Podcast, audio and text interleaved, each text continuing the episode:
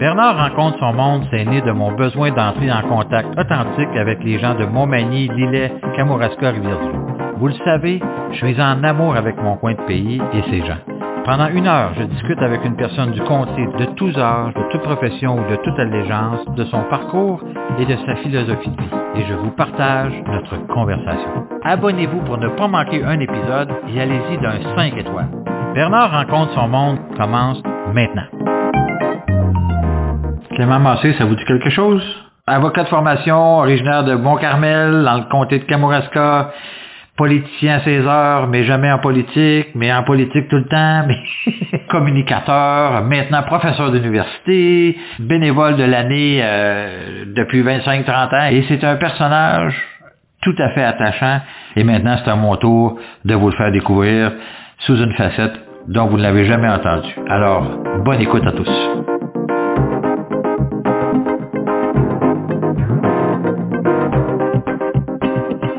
Alors, euh, Monsieur Massé, Clément, vous êtes natif de Mont-Carmel. Absolument. Alors, je suis natif de Mont-Carmel, puis en 60, euh, mon père a acheté une ferme à Saint-Philippe-de-Néry, la paroisse voisine. Alors, j'ai des racines aux deux endroits. Donc, vous êtes un fils agriculteur, comme beaucoup d'entre, ben, je dirais d'entre nous, moi, je suis un fils d'agronome, ça, ça se rapproche pas mal. Ah, j'ai bien connu votre père. oui. Vous avez... Vous connu gars. oui. je suis allé au collège avec vos deux sœurs jumelles. Ça fait... Mais oui, ça, ça m'a surpris parce que cette information-là, je la connaissais pas. Mais donc, vous avez fait votre cours classique au collège de Saint-Anne de la Pocatière, c'est bien ça? Absolument. J'ai fait mon cours classique là et le cégep de la Pocatière est arrivé à ma dernière année d'étudiant au collégial. J'étais en collège 2. Et là, je suis passé du collège Sainte-Anne à la première année du cégep de l'Apocatière. J'ai été le premier président de l'association des étudiants du cégep de l'Apocatière. Ah ah, donc c'est là d'où vient votre obsession d'implication communautaire, là. oh mon Dieu, ça avait commencé bien avant ça. Je l'ai fait à Saint-Philippe, organiser des soirées musicales, euh, une équipe de hockey. Euh, puis au collège, j'ai été ce qu'on appelait un bédo, l'organisation des sports, puis la, la gestion des équipements. Est-ce que vous teniez ça de votre père ou de votre mère d'être quelqu'un d'aussi impliqué? Euh, parce que vous l'avez été véritablement toute votre vie, faut bien le dire. Là? Mon père s'est occupé un petit peu. Il a, il a été commissaire d'école. Il s'est occupé d'un regroupement d'agriculteurs pour de l'équipement agricole dans sa paroisse mais il était beaucoup moins euh, actif que moi, je pense, là. Je sais pas où j'ai pris cette racine-là, là, mais en tout cas, c'est là. Tantôt, vous avez euh, utilisé l'expression collège 2. Qu'est-ce que ça voulait dire à l'époque euh, par rapport à aujourd'hui? Parce que c'est le collège classique, vous avez fait votre cours, vous avez appris du latin, j'imagine? J'ai appris le latin jusqu'en versification, ce qui est l'équivalent de secondaire 4. Et puis là, après ça, ben, les langues anciennes disparaissaient. Est-ce que vous étiez pensionnaire à ce moment-là, non? Ah, j'ai été pensionnaire euh, jusque justement en secondaire 4, en versification, puis à la fin de la versification, euh, j'ai été euh, invité à devenir externe. Euh, j'avais organisé un show le dernier soir de pensionnat, un show musical avec trois, quatre de mes, de mes collègues. Et puis, ils n'ont pas aimé ça. Alors, ils vous ont demandé gentiment de voyager l'année d'après. Je vais vous dire une chose. Euh, mon père l'a su de nombreuses années après parce que je lui ai annoncé qu'il y avait un transport scolaire qui partait de Saint-Pascal jusqu'à la Bogatière à tous les jours avec M. Bouchard. Alors, lui, ça faisait son affaire parce que je pouvais aider euh, aux travaux de la ferme le matin, le soir, les fins de semaine. Alors, ça s'est bien arrangé. Euh. Vous avez utilisé l'expression versification. Versification, au collège classique, c'était l'équivalent de secondaire 4. OK. Pourquoi cette euh, utilisation de ce mot-là? C'était historique, ça. Ce qui était le secondaire 1 s'appelait élément latin, euh, secondaire 2 ça s'appelait syntaxe, secondaire 3 ça s'appelait méthode, secondaire 4 versif, puis secondaire 5 belle lettre. Après ça, on tombait au collégial. OK, OK, OK, OK. Puis là, ben, vous êtes sorti de l'école, puis à ce moment-là, vous vous êtes demandé, puis ça, ça m'a surpris un peu, mais vous vous êtes demandé si la prêtrise serait pas une orientation potentielle ou c'était quelque chose qui avait été réfléchi avant ou euh? Bon, écoute, évidemment, parmi mes activités de jeunesse, j'ai été servant de messe, bien sûr. J'ai commencé à Mont-Carmel, comme plusieurs. Dans ma famille, il y en a plusieurs massés qui ont passé au collège Saint-Anne. Puis, il y en a au moins quatre qui ont pris le ruban blanc pour devenir prêtre et un est devenu père dominicain. Il y a eu quelques ruptures par après, mais il y en a deux qui ont cheminé. Il y en a un qui est encore actif. En parlant de famille, justement, vous étiez, vous étiez une grosse famille chez les?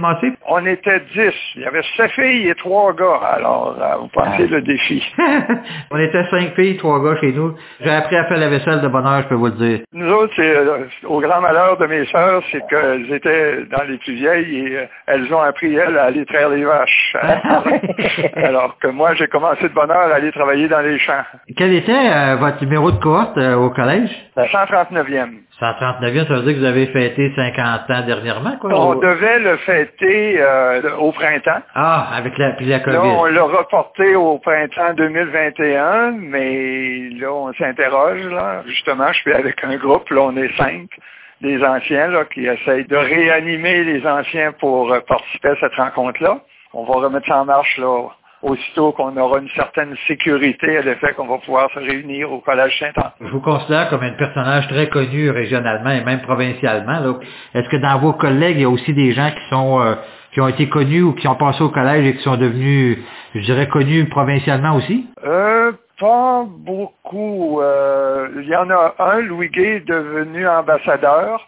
Euh, dans différents pays pour le gouvernement canadien. Entre autres, là, il était un des deux détenus pendant six mois dans un pays d'Afrique par Al-Qaïda. Et euh, bon, j'étais en contact avec euh, son épouse pendant cette période-là. Ça a été assez difficile. Dans les autres, là, euh, je n'ai pas à l'esprit, là, de, ça a été des gens qui ont fait des belles carrières. Étant donné que vous avez euh, décidé de ne pas faire de la prêtrise, vous avez euh, continué finalement à faire des spectacles avec vos amis ou euh, parce que vous vous êtes mariés, vous avez des enfants maintenant? Euh, oui, alors ce qui est arrivé, c'est que jusqu'en versification, là, je me dirigeais vraiment vers la prêtrise et euh, je recevais même une bourse de 100 dollars par année de l'œuvre des vocations du diocèse Oh, oh. Que je me suis empressé de rembourser pour une œuvre semblable du diocèse là, lorsque j'ai commencé à travailler comme avocat. Mais à la fin de la versification, ben, j'ai connu ma blonde, qui est encore ma conjointe. On s'est fréquenté de 67 à 71, puis on s'est marié en 71, puis on va fêter notre 50e anniversaire de mariage au mois d'août 2021. Et on a une fille. Pour euh, des raisons médicales, euh, Denise n'a pas pu avoir d'autres enfants. Alors, on a adopté un fils là, de République dominicaine, puis on a cinq petits-enfants. Bien, ils sont tous en région ou euh, Non, euh, ma fille est à Rivière-du-Loup avec ses deux fils, des jeunes enfants, 21 ans et 15 ans, je pense, alors que mon fils est à Saint-Zotique, près de, de l'Ontario, et qui a trois filles entre 2 ans et euh, 13 ans. malgré la distance, vous êtes près de vos petits-enfants, je pense. Oui, euh, puis au niveau de la famille euh, Massé, puis euh, mes frères et sœurs, neveux, nièces, on a des réunions très fréquentes. Euh, ensuite, ça va être la famille Dionne, euh, la famille de mon épouse qui est de Saint-Bruno. Eux autres, ils étaient 21. oh my God! Ça te fait toutes des parties de famille quand tout le monde se réunit ensemble, ça, là? Ah, je peux vous dire qu'avec les Dionne, là, on- en bout de temps, on faisait ça sur le bord de la rivière à Saint-Bruno, on faisait un méchoui. Pendant la période des fêtes, depuis au moins 10-15 ans, on loue la salle municipale de Kamouraska. Euh, là, c'est ainsi, ben, faut se retenir un peu. En parlant de Kamouraska, justement, vous avez rencontré votre épouse euh, au château de Kamouraska. C'était avant qu'il passe au feu, ça, là. là. Absolument, absolument. J'ai connu Denise euh, vendredi soir, elle arrivait de Québec. Euh, à ce moment-là, elle étudiait et travaillait là, à, Québec et puis descendait par 15 jours. Puis je suis allé prendre un verre avec un de mes amis au château Kamouraska. Puis le lendemain, on avait un spectacle. Il me semble que c'était Tagliaro, quelque chose comme ça. Ça fait qu'on s'est donné rendez-vous. Puis après ça, ben, ça a continué. 50 ans plus tard. Lorsque vous êtes sorti des études, parce que là, vous êtes allé au cégep à la Pocatière, vous étiez là trois, deux ans, trois ans, j'imagine? Euh, j'ai fait ma belle lettre ensuite, euh, puis j'ai euh, fait mon collège 1 au collège Sainte-Anne. Puis pendant l'été, ben là, la transformation s'est faite. Et je suis devenu étudiant du Cégep Lavocatière pour faire mon collège 2, mais à toute fin pratique, là, c'était les mêmes euh, professeurs. Est-ce que c'est ces mêmes professeurs-là qui vous ont influencé pour aller vers le droit? Parce que c'était pas nécessaire, parce que, étant donné que vous étiez fils d'agriculteur, ça aurait pu être une, une raison d'aller vers l'agronomie, par exemple, non? Euh, oui, peut-être. Euh, puis euh, j'avais beaucoup d'attachement. Moi, j'ai gagné mes études à travailler sur la ferme, là. puis j'aimais ça, là. on se levait le matin à 5 heures, puis mes parents, j'avais eu une misère à me lever. La journée, elle durait ce qu'il fallait pour faire l'ouvrage. Puis je faisais tous les travaux. Je faisais de la menuiserie, je, faisais du labour, je faisais du foin, euh, je tirais les vaches. Euh, bon. Euh, maintenant, pourquoi être allé au droit? Pendant mes études, à un moment donné, on avait un petit journal au collège qui s'appelait le Dôme. Je faisais des articles de temps en temps. Puis j'avais rencontré un avocat de Rivière-du-Loup, Bertrand Laforêt, qui est devenu juge du tribunal de la jeunesse par après, qui venait faire du bureau à la Bogatière. Je suis allé le rencontrer pour faire une entrevue. Il demandait la permission au directeur de sortir parce qu'on était pensionnaire, on n'a pas le droit d'aller en ville, sauf permission. Alors, j'ai eu la permission d'aller rencontrer M. Laforêt. J'ai eu une belle entrevue avec. La description de son, de sa profession m'a plu. Puis, quand ça a été le temps de faire mon choix, ben, c'est là que je me suis dirigé aux grandes dames de ma mère parce que je me souviens, ma mère avait dit à Denise, ben, écoute, je devais être prête, mais ça, elle acceptait très facilement que, que je change d'orientation. Mais elle disait, au moins, essaye de l'influencer pour pas qu'il soit avocat. ça vous donne une idée de la perception qu'elle avait des avocats. elle n'avait pas une bonne image de cette profession-là. Mais donc, vous êtes allé à l'Université de Laval? Ou... À l'Université de Laval, puis j'ai fait mon école du barreau à Québec et mon stage de six mois dans un bureau à Québec j'anticipais pour pouvoir continuer parce que mon épouse travaillait à ce moment-là comme euh, adjointe sur un département à l'hôpital d'enfants Jésus. J'avais envisagé euh, continuer, bien que j'avais déjà euh, rencontré Gérard Lebel, et puis il m'avait fait signe que je pourrais aller le voir en temps utile, mais quand le bureau où je faisais mon stage m'a annoncé que je ne pouvais pas rester là parce qu'il n'y avait pas l'espace, je suis revenu à Rivière-du-Loup. Et puis, j'ai fait le tour de tous les bureaux. Puis, je suis même allé au palais de justice pour rencontrer le directeur parce qu'on venait de créer le tribunal des petites créances. J'aurais pu être greffier aux petites créances. Mais, en allant chez Lebel Pelletier-Rioux, c'est le même que ça s'appelait, ben, et bossé, j'ai rencontré Gérard Lebel pendant une heure, à peu près, c'est la fin de l'avant-midi. À la fin de l'après-midi, c'était au mois de novembre, il faisait noir, je passe devant le bureau, je sortais du palais de justice, et j'aperçois les quatre avocats sont accoudés euh, au comptoir. J'arrête puis je cogne dans vite.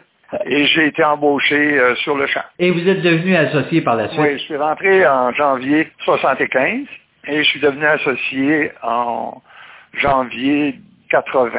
Ça a été assez rapidement là, que j'ai pu faire euh, ma place comme associé.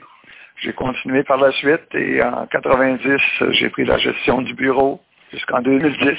Puis en 2011, ben, j'ai créé avec euh, mon associé de l'époque, Normand Bossé Nancy Lajoie, on a créé la première unité à Rivière-de-Loup du groupe Cain Lamar. J'ai fini ma carrière là il y a un an et demi, à décembre 2018. Euh, et là, vous avez parlé de Gérard Lebel, qui a fait de la politique quand même. J'ai pas encore euh, touché cet aspect-là de votre vie, là, mais on va y arriver parce que vous avez été très impliqué au niveau politique régionalement. Vous avez aussi animé pendant de nombreuses années une une chronique, il faut se le dire, je pense que ça s'appelait, et dans laquelle vous touchiez toutes sortes d'aspects, comment je pourrais dire, sociaux, incluant la politique. Oui. Alors, euh, on pourra revenir à la politique si vous voulez tout à l'heure, mais là, je vais vous dire qu'une des activités, j'en ai de multiples activités, là, une de mes plus belles, ça a été pendant cinq ans, de 1987 à 2002, à tous les vendredis, j'étais au poste de radio de Rivière-du-Loup, c'était CJFP à, l'époque. Je parlais de sujets comme ça à, tout hasard, à ma discrétion. Et là, j'ai arrêté ça. Et puis, de 2008 à 2014, là, la télévision m'a approché pour faire un éditorial. C'était très différent. Un éditorial, ça, c'était 4 à 5 minutes. C'était très structuré. Euh, j'enregistrais le mercredi matin, ça passait le mercredi soir à l'heure des nouvelles et ça s'appelait Faut se le dire. Et là, j'ai abordé des sujets, euh, politiques, juridiques, sociaux. J'avais pas de limite et c'était beaucoup de travail parce que le dimanche soir, dans la semaine, j'avais ramassé des coupures de journaux, des journaux locaux, puis des journaux, euh, je recevais le soleil et j'achetais la presse le samedi matin ou le devoir. Puis le dimanche soir, je m'assoyais. J'avais une série de coupures de journaux. Puis à un moment donné, j'en choisissais un. Et là, faut se le dire. Puis là, je décollais. Je donnais, ma façon de faire, c'est de donner un point de départ qui était souvent un point historique sur un sujet. Comme par exemple, j'ai parlé de la Saint-Valentin. J'ai commencé par décrire ce qu'était la Saint-Valentin, sa source, puis euh, la signification que cette fête-là avait. Mais c'est massé. Moi, vous le savez assurément pas, là, mais j'étais un auditeur très assidu de vos chroniques. Ah oui? Il faut se dire. Absolument. Moi et mon épouse, euh, qui est une anglophone de Montréal, mais qui est l'extérieur de la région, elle écoutait ça avec beaucoup d'attention. Dans la façon de vous exprimer, vous aviez toujours un point d'équilibre. C'est-à-dire que, vous, puis d'ailleurs, je pense que ça a été quelque chose qui a toujours été euh, quelque chose d'important dans votre vie, je pense, parce que vous avez été avocat, mais pour ceux qui ne le savent pas, si vous avez été avocat dans les règlements de conflit, beaucoup. Oui. Et euh, donc, par exemple, avec euh, les voisins, etc. Ben, vous avez toujours essayé de créer, à trouver un équilibre pour pas aller tomber dans un soit d'un côté ou de l'autre. Ça, je me souviens de ça, j'appréciais ça énormément. D'ailleurs, ça m'a influencé, moi. Ouais. É- écoute, je vais te donner un, un exemple. Lorsqu'il y a eu la première campagne électorale de Mario Dumont contre Jean Damour et Harold Lebel. Alors, on situe les partis, là. Mario Dumont, euh, de son nouveau parti, Harold péquiste et Jean Damour était le candidat libéral. Et c'était trois jeunes, excellentes personnes, là. Et j'avais euh, souligné la chance qu'on avait à Rivière-du-Loup d'avoir cette qualité de candidature-là. Ils ont été tous les trois députés, même chef de parti pour Mario Dumont. Oui, cha- chacun le, le tour, ils ont quand même euh, abouti à la même place. Mais cette fois-là, c'est Mario Dumont qui avait gagné. Et je me souviens, j'avais des amis qui euh, travaillaient pour Mario Dumont. Et ils avaient écouté mon éditorial et ils auraient donc voulu que j'invite les gens à voter pour Mario Dumont. Mais j'avais fait ressortir les qualités des trois et la chance qu'on avait de les avoir, puis qu'à ce moment-là, j'invitais les gens à les voter, puis qu'ils avaient un choix intéressant à exercer, mais je n'avais pas à appuyer un ou l'autre. Et d'ailleurs, dans ma vie par après, bon, Mario Dumont, j'ai grandement apprécié ce qu'il faisait puis ce qu'il fait encore. Jean d'amour, on s'est frotté à quelques reprises dans le temps où il travaillait pour Albert Côté, mais par après, je l'ai apprécié comme maire de Rivière-du-Loup, je l'ai apprécié comme député et comme ministre. Et Harold Lebel, lui, s'est en allé à Rimouski. Moi, là, la politique, là, je pense, j'ai la prétention, je peux me tromper, de ne pas m'être fait des ennemis. Même les adversaires, c'est pas des ennemis pour moi, là. C'est des gens avec qui j'ai pas peur de discuter, puis euh, j'ai du plaisir à les rencontrer et à échanger. Oui, c'est intéressant ce que vous dites parce que j'ai eu de la difficulté au début de ma carrière à comprendre un peu ça parce que je voyais mes opposants véritablement comme des vrais opposants quand en réalité, quand on est à Ottawa et on travaille dans les comités, euh, on devient presque une famille là parce qu'on est on est ensemble au moins 5 heures, 4-5 heures par semaine et on se voisine, on, on communique ensemble en dehors des heures de comité pour faire avancer des dossiers. Donc, il y a une collaboration. Mais vous auriez pas eu vous-même l'idée de vous présenter un La jour? question. La question qui tue? la question qui tue. Écoutez, moi, j'ai participé à la première campagne à chefferie de Brian Mulroney en 75 avec euh, Gaëtan Pelletier. là. Écoutez, je rentrais dans un bureau de bleu. là. Gérard Lebel a été député de l'Union nationale, ministre, président de l'Assemblée nationale à l'époque de Daniel Johnson et Jean-Jacques Bertrand. Et moi, je suis le neveu d'Alfred Poulot, qui a été député de l'Union nationale de 48 à 63 dans Kamouraska. Vous comprenez que j'ai de la racine bleue un peu. Mais il reste que, oui, c'est quelque chose qui m'intéressait. Et la fois où j'aurais probablement fait le saut, où j'ai eu le goût de faire le saut, c'est l'année, la première année où Joe Clark. Non, pas la première année. La première année, on avait Claude Langlais comme candidat, ça avait très bien été. On a fait une bonne campagne, puis on avait Ouais. un bon candidat. Mais il a été battu aux communes, là, puis il y a eu le retour de Pierre-Éliott Trudeau, Et euh, à ce moment-là, on n'avait pas de candidat dans le comté. Et je me rappelle, on a présenté un jeune candidat qui n'avait pas d'ambition de gagner comme tel, mais qui voulait s'assurer que notre parti soit présent. Je vais vous avouer que ça m'avait fait un pincement au cœur à ce moment-là, mais pour des raisons, j'aimais mon travail professionnel, j'étais très impliqué socialement. Notre fille euh, avait 4-5 ans, là, à peu près. On était en démarche d'adoption, alors je ne suis pas allé. Et par la suite, j'ai appuyé M. Mulroney et c'est là que je me suis impliqué, mais c'est sûr que M. Mulroney aurait aimé ça. mais je lui avais dit, écoutez, je ne peux pas me présenter, mais je vous garantis une chose, on va avoir un excellent candidat. On lui a présenté André Plourde. Pour moi, André Plourde a été un député euh, exceptionnel.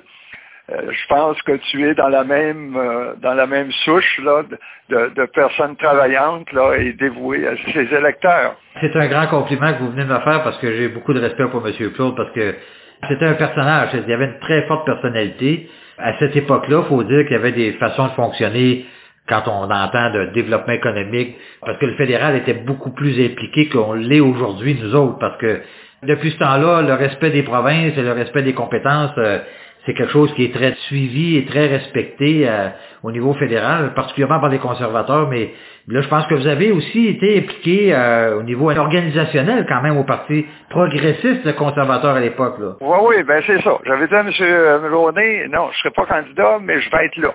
À l'époque, j'étais dans l'organisation du comté.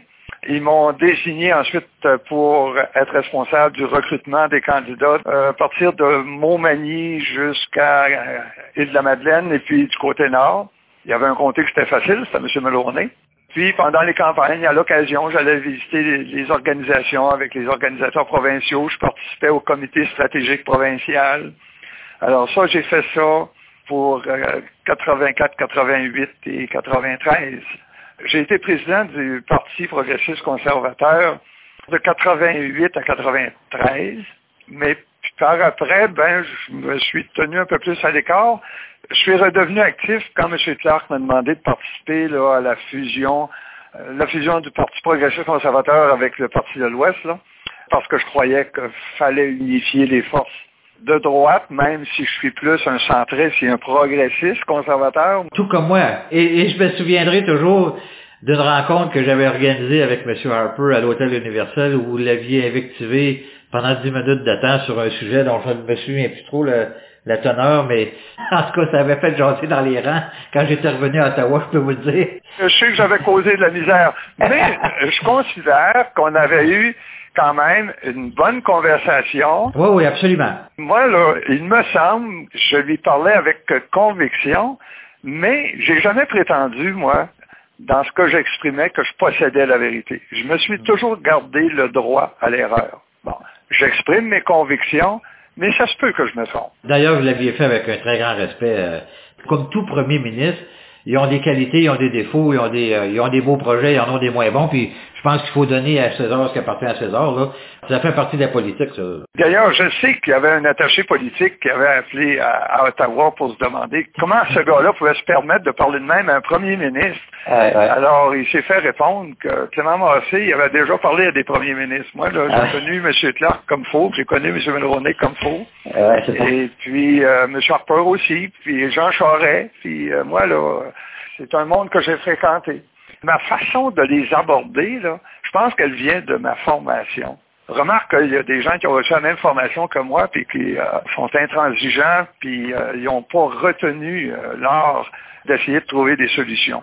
Moi, je cherche toujours le compromis. je me souviens de m'être fait dire par des confrères, Massé le régleux. Ben, il pensait m'insulter. Ben, j'étais fier de ça. Ouais, ouais, ouais. Alors, j'ai toujours eu cette préoccupation-là d'essayer de trouver euh, des solutions dans les débats les plus difficiles, parfois avec des suggestions que mes clients trouvaient difficiles à accepter, mais qu'après coup, s'ils l'adoptaient, ils s'en réjouissaient, puis quand ils ne le retenaient pas, puis qu'on plaidait, si on gagnait, on gagnait pas assez, puis si on perdait, ben, c'était encore pire. Et là, je leur rappelais ce que j'avais dit au départ dans ma recherche du compromis. Des fois, c'est pas possible le compromis, mais on va dire qu'en général, il y a toujours place. En tout cas, c'est ma vision. Je suis assez d'accord avec vous. Est-ce que vous avez touché plus les biens que les personnes ou les deux? Les deux. D'abord, je suis fils de cultivateur. Ça que moi, le voisinage, là, puis les clôtures, puis les droits de passage, là, ah je savais pas mal comment ça marchait. moi, je me rappelle devant la cour, là, il y a des juges qui se posaient des questions sur mes questions. Parce que j'étais très pointu. J'ai travaillé beaucoup avec tous les arpenteurs à Rivière-du-Loup en matière de bornage et ils me connaissaient. On se respectait mutuellement. Mais ils savaient que mes questions seraient très précises parce que je savais c'était quoi de la possession, l'exercice d'un droit de passage, puis l'entretien d'une clôture, puis ces choses-là.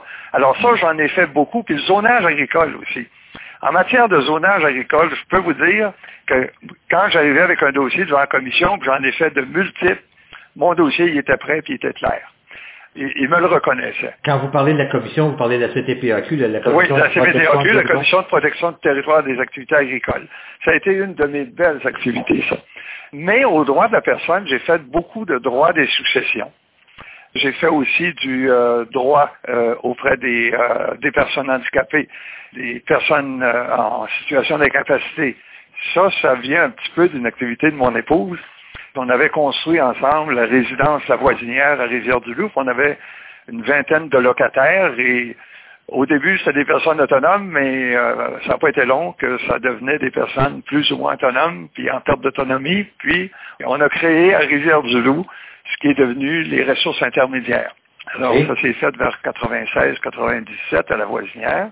Ça a été les débuts, puis ça s'est développé par, après. Alors, et on vivait là, nous autres. On vivait avec nos personnes âgées, notre logement était là.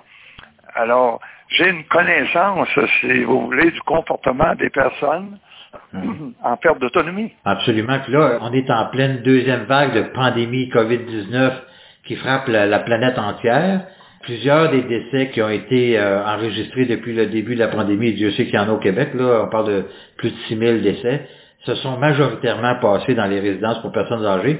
Quel est le regard que vous portez sur le système de santé québécois que nous avons actuellement? Je le trouve, euh, comment est-ce que je dirais, négligé d'une certaine façon, mais c'est pas le bon mot. Il mériterait d'être euh, mis davantage au haut des implications gouvernementales. Mais qu'est-ce que vous voulez, c'est que la population demande aux partis politiques qui sont élus à la fois de baisser les impôts, de pas trop les alimenter, puis de, réduire les dépenses, mais en même temps, on est tous pareils, on revendique de l'argent pour tel projet, puis tel autre projet, puis tout ça, on est tous pareils. Ça qu'à un moment donné, les élus sont obligés de faire des choix. Mhm. Euh, la ressource n'est pas infinie. Alors, je vais faire une comparaison qui est boiteuse. De la même façon qu'on a construit des autoroutes, des viaducs puis des pompes, on n'avait pas le moyen de les entretenir par après, mais on continue à en construire pareil. De la même façon, on a créé un réseau universel de santé, mhm. mais euh, on n'a pas le moyen de le maintenir actuellement.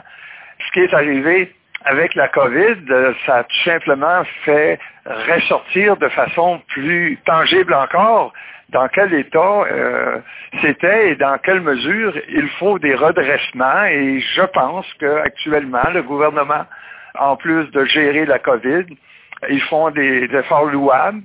Et c'est pour ça que je, suis euh, assez solidaire des revendications du gouvernement du Québec pour que les soins de santé, parce que ça en fait partie, euh, que les soins de santé soient mieux financés par Ottawa et que, mhm. et que je souhaite que le Parti conservateur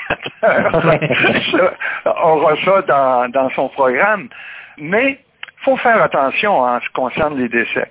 Je vous disais là, que j'avais quand même un vécu assez proche de ça. Et dans ma famille aussi, là, j'ai une de mes sœurs qui a été la directrice des soins euh, infirmiers euh, de Montréal, centre de gériatrie. Et elle me disait, année après année, dans ce centre-là, il décède une centaine de personnes. C'est pas une mhm. justification, c'était pas seulement le fait du décès. On le savait qu'il y en a qui étaient destinés à décéder dans l'année, mais le problème, c'était l'état dans lequel ça s'est passé. Le manque d'accompagnement, puis Tu sais, la COVID, là, personne ne le connaissait, puis c'est une maladie grave qui s'attrape euh, sournoisement. Et là, les autorités devaient prendre des mesures. Puis ces mesures-là, il fallait les inventer, d'où leur demande à ce que la famille euh, et ce qu'on appelait des aidants naturels n'y aillent pas. C'est ça qu'on retient du fait que le système était euh, boiteux. J'ai perdu ma mère un an avant la COVID. Là. Et je peux vous garantir une chose, c'est que je remercie le bon Dieu d'avoir perdu, perdu ma mère euh, dans un contexte hors COVID, parce que les gens qui ont eu à subir ou à vivre la perte d'un être cher sans être en mesure d'aller lui dire un dernier au revoir, sincèrement, j'ose même pas me mettre à leur place pour y penser. C'est une question de dignité aussi. Euh. Tout à fait. Monsieur euh, Massé, j'ai deux dernières choses à vous parler. Vous êtes un homme euh, d'une très grande affection pour les gens qui vous entourent. D'ailleurs, vous avez été entrepreneur pendant de nombreuses années, plus de 25 ans, et, et vous avez eu des employés, et vous les avez toujours traités de façon exceptionnelle. Puis euh, une autre chose qui était importante pour moi, c'était leur anniversaire. Euh, moi, je soulignais ça. Là. Ensuite de ça, euh, Noël, j'étais un vrai enfant. là. Chez nous, là, le dimanche qui précédait, là, je préparais des cadeaux pour tout le monde et des messages personnels. L'autre élément que je veux vous parler en terminant, c'est que maintenant vous êtes retraité, vous prenez un peu plus de temps pour vous investir à différentes choses, dont vous êtes devenu professeur universitaire, dans quelque chose qui tourne avec l'ensemble de vos expériences. Donc, justement, toute la question de mourir dans la dignité, du système démocratique, les élections, etc. Donc, vous touchez à plusieurs thèmes dans vos cours. Est-ce que c'est tout à l'intérieur du même cours ou comment ça se fonctionne? Non, non, non. C'est comme là, cet après-midi, là, tantôt, à une heure et demie, là, j'ai un groupe, là, l'Université du Québec à Rimouski qui organise ça. Et je leur parle de la loi sur euh, les soins de fin de vie. Et ça, ça comprend les soins palliatifs. J'ai participé à la campagne récente, là, ici à Rivière-du-Loup pour un centre-jour. Oui. J'ai été administrateur pendant 25 ans de la Villa Fraserville, puis j'ai participé au regroupement de la Villa Fraserville avec Saint-Joseph, Saint-Antonin, puis c'est un sujet qui m'intéresse. Alors, les soins de fin, de vie, alors je vais les informer là-dessus. L'évolution euh, du droit de mourir dans la dignité, hein, euh, c'est pas un secret, là, mais je vais vous dire, quand cette loi-là a été adoptée, là, moi je connais bien Mme Véronique Yvon, et euh, je me rappelle du premier meeting qu'on a eu du barreau du Québec sur ce sujet-là je comprenais très bien la pertinence de cette loi-là, bien que peut-être qu'elle va trop loin à certains égards, mais il reste que c'est un sujet qui m'a toujours euh, passionné et stratégiquement, ils ont adopté cette loi-là, les quatre partis à ce moment-là à Québec, ils l'ont adoptée unanimement, stratégiquement en sachant très bien qu'il y avait certains articles qui ne passeraient pas à travers le filtre de la Charte des droits. Mm-hmm. Et il y a eu euh, quelques jugements. Et la semaine prochaine, euh, je vais aborder d'autres jugements pour montrer comment les tribunaux, particulièrement la Cour suprême, peut influencer la vie des gens, même le législateur. Vous avez tout à fait raison. D'ailleurs, moi, je me souviens, j'ai voté contre la première mouture parce que euh, je trouvais qu'on laissait trop de place pour éventuellement intégrer les personnes vulnérables, les personnes handicapées et les jeunes en bas de 18 ans. Parce que dans certains pays, euh, c'est déjà rendu à 14 ans. Là. Il y en a qui vont très très loin dans cette permission de permettre à quelqu'un de mettre fin à ses jours, en fait de l'aider à mettre fin à ses jours, mais et pour différentes raisons. Par ailleurs, d'ailleurs, il y a des Canadiens qui sont allés à l'extérieur, en Suisse entre autres, pour profiter des lois là-bas. Je comprends que les choses ont évolué. D'ailleurs, la nouvelle version euh, va en direction de ce que la Cour suprême a demandé comme correction. Oui. Donc, mais j'ai lu ça. Je suis à l'aise. Et puis, parce que c'est un choix personnel, c'est pas parce que le droit existe, le droit euh, de se faire piquer existe, qu'on est obligé de l'exercer. Non, absolument, tout à fait. Mais je peux vous dire que les statistiques montrent que c'est utilisé de plus en plus. Ah Alors, euh, maintenant, qu'est-ce que tu veux? La chère charte, moi là, là je l'aime pas tout le temps, là. Ouais. Quand, quand elle permet là, à des gens, là, à des voleurs de grands chemins là, à, cravate, là, ah euh, de ne pas faire face à leurs responsabilités, là, la charte, je l'aime pas beaucoup. Puis quand la charte permet à des moteurs criminalisés d'échapper à leurs responsabilités criminelles, je l'aime pas non plus. Ouais. Mais euh, je suis un avocat, alors euh, je suis obligé de, de me ranger du côté de la loi. Écoutez, Monsieur Massé, en terminant, je veux absolument vous remercier de cette entrevue. Ça a été très, très agréable et on va pu parler de beaucoup d'autres sujets qui touchent inévitablement le droit et la politique, mais aussi la société en général, parce que je sais que vous êtes très, très intéressé par tous ces éléments-là. On n'a aussi pas parlé de, du lac euh, du lac Saint-Pierre où vous avez demeuré, vous êtes vous avez demeuré, vous avez une demeure tout, tout près du lac. Je ne l'ai plus, mais je me suis occupé de l'environnement. Oui, exactement. Et d'ailleurs, je voulais en profiter pour dire que, juste entre nous, que les conservateurs aussi, on est intéressés par l'environnement, parce que vous avez été aussi impliqué chez Canard Illimité. Vous avez fait tellement de choses, et la liste est trop longue. J'ai eu le privilège euh, d'aller à la Commission de la capitale nationale pendant quatre ans aussi. en plus, ben, imaginez, regardez, je dis, euh, on va falloir faire une deuxième ronde d'entrevue si ça continue. Alors, Monsieur Massé, je vous remercie mille fois de cette entrevue. Ça, ça a été très, très agréable. Ben, ça a été très agréable pour moi aussi. Au plaisir.